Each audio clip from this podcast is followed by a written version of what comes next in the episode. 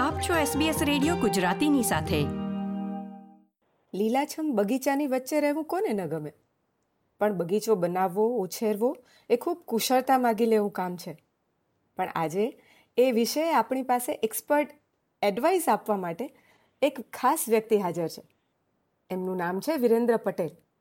સૌથી પહેલાં એમને આવકારી અને પછી જાણીએ એમની પાસેથી માહિતી.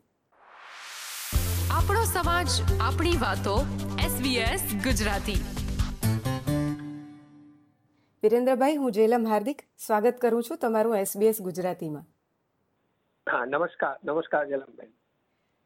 વિરેન્દ્રભાઈ, તમે ભારતથી હોર્ટિકલ્ચરનું ભણ્યા અને પછી ત્યાં જ 13 વર્ષનો તમને લેન્ડસ્કેપિંગનો અનુભવ પણ મળ્યો અને 2008માં તમે ઓસ્ટ્રેલિયા આવ્યા અને બગીચાને ઉછેરવામાં પ્રવૃત્ત થયા અને અત્યારે હવે ચાર્લ્સ ડાર્વિન યુનિવર્સિટીમાં લેન્ડ મેનેજર છો. ઓસ્ટ્રેલિયામાં આપણે કાંઈ પણ ઉછેરવાની, વૃક્ષો કે છોડવાની વાત કરીએ ત્યારે પહેલો તો એ જ વિચાર આવે કે આ કેટલો બધો વિશાળ દેશ છે અને એને લીધે દરેક રાજ્યની માટી અને આબોહવા એ બધું પણ બહુ જ જુદું થઈ જાય છે. જેમ કે તમે ડાર્વિનથી છો તો ત્યાં આટલું બધું ગરમ અને બીજી બાજુ મેલબર્ન કે કેનબેરા કે જ્યાં સ્નોફોલ, હિમવર્ષા થાય એટલું બધું ઠંડુ. તો આ બધા રાજ્યોના હવામાન વિશે અમને પહેલા થોડું સમજાવશો? હા, તો આજે આપણો જે ઓસ્ટ્રેલિયા આખો દેશ છે, આખો કોન્ટિનેન્ટ પણ કહેવાય અને દેશ પણ કહેવાય છે. એની અંદર જે ટેરિટરી બે જે છે, એક તો નોર્ધન ટેરિટરી કહેવાય છે અને બીજું ઓસ્ટ્રેલિયન કેપિટલ ટેરિટરી, જે કે આપણે કેનબેરા કહીએ છીએ એની કેપિટલ.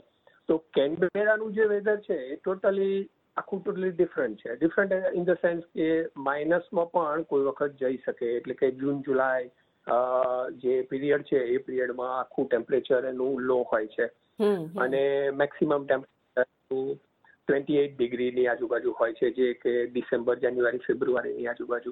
એવી જ રીતે આપણે જોઈએ ડાર્વિનનું ટેમ્પરેચર, તો ડાર્વિનમાં અહીંયા છે ને વિન્ટર જેવું લગભગ નથી. જે મિનિમમ ટેમ્પરેચર 19-20ની આજુબાજુ હોય અને મેક્સિમમ 34-35 ડિગ્રીની આજુબાજુ હોય. એટલે જે અત્યારે જે મે થી જે આખો up to the August September સુધી આખું વિન્ટર સિઝન ટાઈપ કહી શકાય, પણ જનરલી વિન્ટર હોતું નથી. પણ માઇન ટેમ્પરેચર હોય અને હ્યુમિડિટી લો હોય એટલે આપણને બહુ જે બફારો કહીએ ને એ લાગે નહીં. જ્યારે વેટ સિઝનમાં હ્યુમિડિટી હાઈ હોય અને હ્યુમિડિટીના કારણે ટેમ્પરેચર નોર્મલ હોય છે 35-36ની આજુબાજુ, પણ હ્યુમિડિટીના કારણે વધારે બફારો ને બધું લાગે. હવે બીજા આપણે જે સ્ટેટ, તો એમાં સિડની છે, જે ન્યૂ સાઉથ વેલ્સ કહીએ આપણે, તો એનું ટેમ્પરેચર અને જે વેસ્ટર્ન ઓસ્ટ્રેલિયા પર્થ લગભગ સિમિલર છે.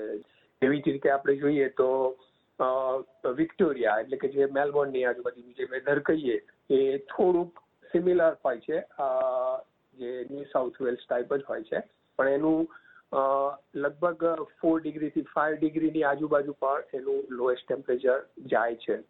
અને બ્રિસ્બેનનું જે વેધર છે એ લગભગ સિમિલર ટુ ડાર્વિન, પણ એનું લોએસ્ટ ટેમ્પરેચર જે છે એ 11-17 ડિગ્રી એનું જતું હોય છે. એટલે બહુ જ જે કહીએ ને કે સિવિયર જે વિન્ટર કહીએ ને એ ત્યાં હોતો નથી. એટલે બ્રિસ્બેન જે ક્વીન્સલેન્ડ વેધર છે બહુ સરસ વેધર હોય છે. અને જે એડિલેડ, જે સાઉથ ઓસ્ટ્રેલિયાનું જે વેધર કહીએ, તો એમાં પણ જે મિનિમમ ટેમ્પરેચર છે એ લગભગ અરાઉન્ડ 7-8 ડિગ્રીની આજુબાજુ જૂન જુલાઈ પીરિયડમાં હોય છે અને મેક્સિમમ એનું 28 ડિગ્રી જે ટેમ્પરેચર એનું જતું હોય છે. એવી જ રીતે હોબાર્ટ છે, જે તાસ્માનિયા, એનું પણ ટેમ્પરેચર લોએસ્ટ, એટલે કે 3-4 ડિગ્રીની આજુબાજુ એનું મિનિમમ ટેમ્પરેચર જાય છે અને મેક્સિમમ 22-23 ડિગ્રી સુધીનું હોય છે. પછી એમાં જે રેનફોલ છે, તો રેનફોલમાં કેવું હોય છે કે જે ન્યૂ સાઉથ વેલ્સ અને વેસ્ટર્ન ઓસ્ટ્રેલિયા લગભગ સિમિલર રેનફોલ હોય છે. જનરલી યરલી તમે આપણે જોવા જઈએ તો લગભગ 900 કે 1100 mmની આજુબાજુ યરલી રેનફોલ હોય છે અને ઓલ યર અરાઉન્ડ તમને મોટા ઝાપટા જોવા મળે. જ્યારે કેન્સ છે, એટલે કે ક્વીન્સલેન્ડનું જે વેધર છે, એમાં તમને ઓલ યર અરાઉન્ડ સિમિલર આપણે ટેમ્પરેચર, એનું જે રેન્જ હોય છે એ એનું સ્ક્યુમ્યુલર હોય છે 1000 થી 1200 ની આજુબાજુ. અને મેલબોર્ન છે જ્યારે, અને કેનબેરા અને સાઉથ ઓસ્ટ્રેલિયા અને તાસ્માનિયા છે એનું એવરેજ જે રેનફોલ છે એ 600-700 ની આજુબાજુ યરલી હોય છે. જ્યારે ડાર્વિનનું જે રેનફોલ છે એ લગભગ મેક્સિમમ હોય છે 1700 ની આજુબાજુ એનું યરલી હોય છે. અને પીક જે સિઝન છે એ December, January, February, generally almost all સ્ટેટની એ સિઝનમાં વરસાદ હોય છે. બહુ જ સરસ તમે સમજાવ્યું વિરેન્દ્રભાઈ કે તાપમાન કેવું હોય છે અને ખાસ તો વરસાદ ક્યાં કેટલો થાય છે. અને તમે જેમ વાત કરી એમ તમારી વાત પરથી એટલું સમજાય છે કે ક્વીન્સલેન્ડમાં પ્રમાણમાં હવામાનમાં ઓછો તફાવત જોવા મળે છે, કે એ પ્રકારનું કંઈક વાતાવરણ હોવાને કારણે મોટાભાગના જે ફળો કે જે ખાઈએ છીએ આપણે સુપર માર્કેટ્સમાં અને બધે મળે છે અને લઈએ છીએ એમાં મોટાભાગના ક્વીન્સલેન્ડ તરફથી આવતા હોય છે. સાચી વાત છે, સાચી વાત છે. કારણ કે એમાં શું છે કે ઠંડા પ્રદેશમાં, એટલે કે જે આપણે સબ ટ્રોપિકલ ટુ ટેમ્પરેટ જે કહીએ જે બધા ફ્રૂટ છે એ બધા ત્યાં થતા હોય છે, એટલે સબ ટ્રોપિકલ ટુ ટેમ્પરેટ લગભગ મોસ્ટ ઓફ ફ્રૂટ એમાં આવી જાય. અને જે ટ્રોપિકલ ફ્રૂટ છે એ આપણે જે ડાર્વિન એરિયા જે છે એમાં મોસ્ટ ઓફ ટ્રોપિકલ ફ્રૂટ જે અને વેજીટેબલ્સ છે ત્યાં વધારે થતા હોય છે.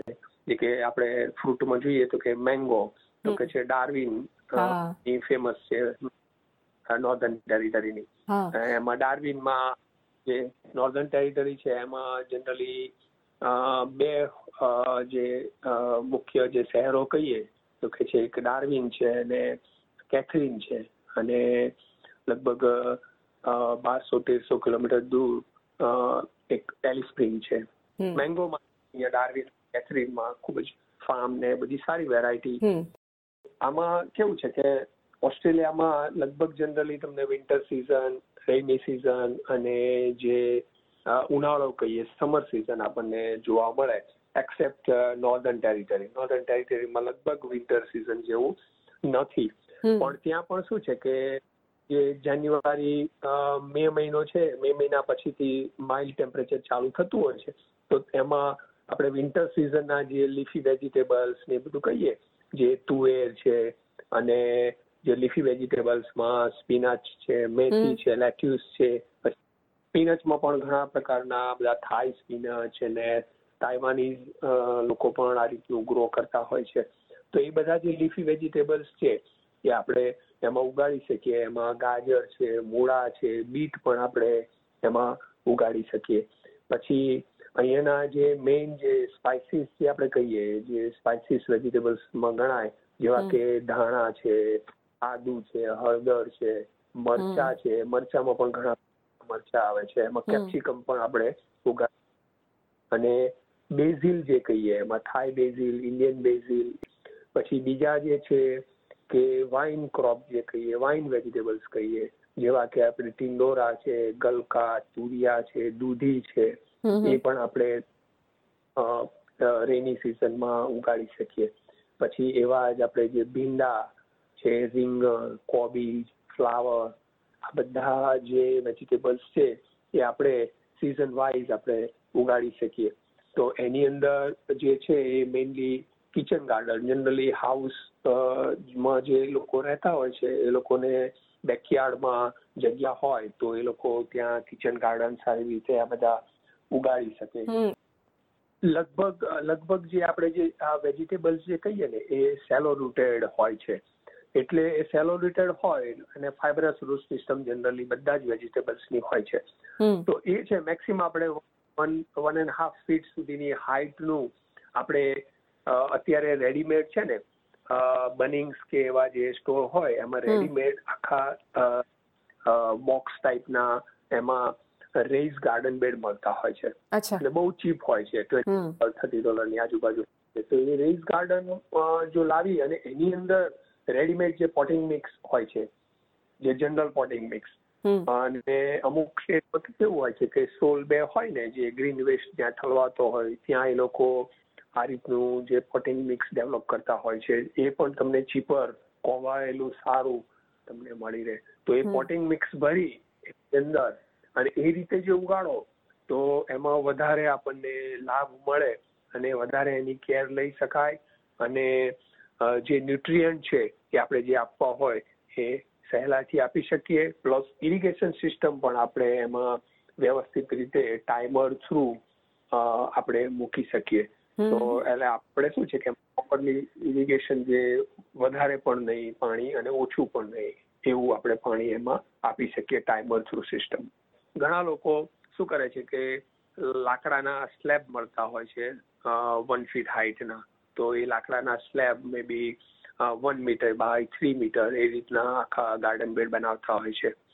અને જે મેં આગળ કહ્યું રેડીમેડ મળે છે એ પણ 1 બાય 1 મીટરના મળતા હોય છે. તો એવા જે હોય તો એમાં આપણે સેપરેટ કરી શકીએ. સપોઝ એક જે ગાર્ડન બેડ છે એની અંદર આપણે મેથી રોપીએ, એકમાં કંઈક દાણા રોપીએ, એકમાં કંઈક બીજું લેટેસ કે સ્પિનચ રોપીએ, તો એ રીતે અલગ અલગ હોય તો પણ એ સારી રીતે આપણે ડિવાઈડ કરી શકીએ.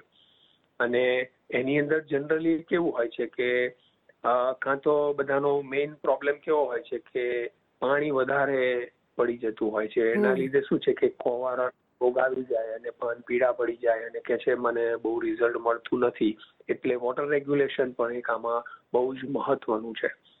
એટલે ઘણા લોકો જનરલી ડેલી આપતા હોય છે અને ઓલ્ટરનેટ દિવસે પણ આપી શકાય, આપણે બંને રીતે આપી શકાય. તો એમાં કેવું છે કે જે ડેલી આપતા હોય તો 5 કે 10 મિનિટ આપણે એને પાણી આપેલું હોય સ્પ્રિંકલર સિસ્ટમ દ્વારા તો ઇનફ છે. એમ 10 મિનિટ તો મોર ધેન ઇનફ છે. અને એ રીતે આપણે વોટર રેગ્યુલેશન આપણે એનું કરી શકીએ. અને બીજું એમાં એક મહત્વનું છે કે તમે જે પોટિંગ મિક્સ કે વાપરો છો તો એની અંદર જુદા જુદા પ્રકારના જે શેરડીના જે પાનના હસ્ક હોય છે એ રીતનું મલ્ચ મળતું હોય છે, ચીપના મલ્ચ. તો એ મલ્ચ આપણે રોપ્યા પછી તમે પાથરો તો એનાથી પણ વોટર સેવિંગ થાય. એટલે તમે જે અલ્ટરનેટ દિવસે આપતા હોય એની જગ્યાએ 2 દિવસ રહી અને તમે પાણી આપો તો પણ ચાલે, વોટર સેવિંગ થાય અને વીડ પણ એમાં કંટ્રોલ થાય છે, એટલે વીડ ઓછા થાય. એટલે આ જે 2 વસ્તુ છે એ આપણે એમાં કંટ્રોલ કરી શકીએ.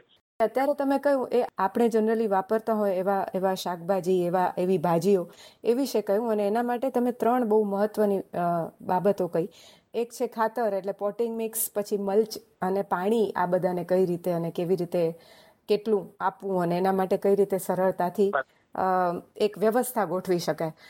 વધારે આ વિશે હજી મારે એ પણ જાણવું હતું કે આ તો જેમને આંગણું હોય પણ કદાચ એના સિવાયનાને પણ રસ હોય તો એ વિશે એ લોકો શું કરે, એ માટે મને એમ છે કે આપણે ફરી મળવું પડશે અને ફરી મળશું.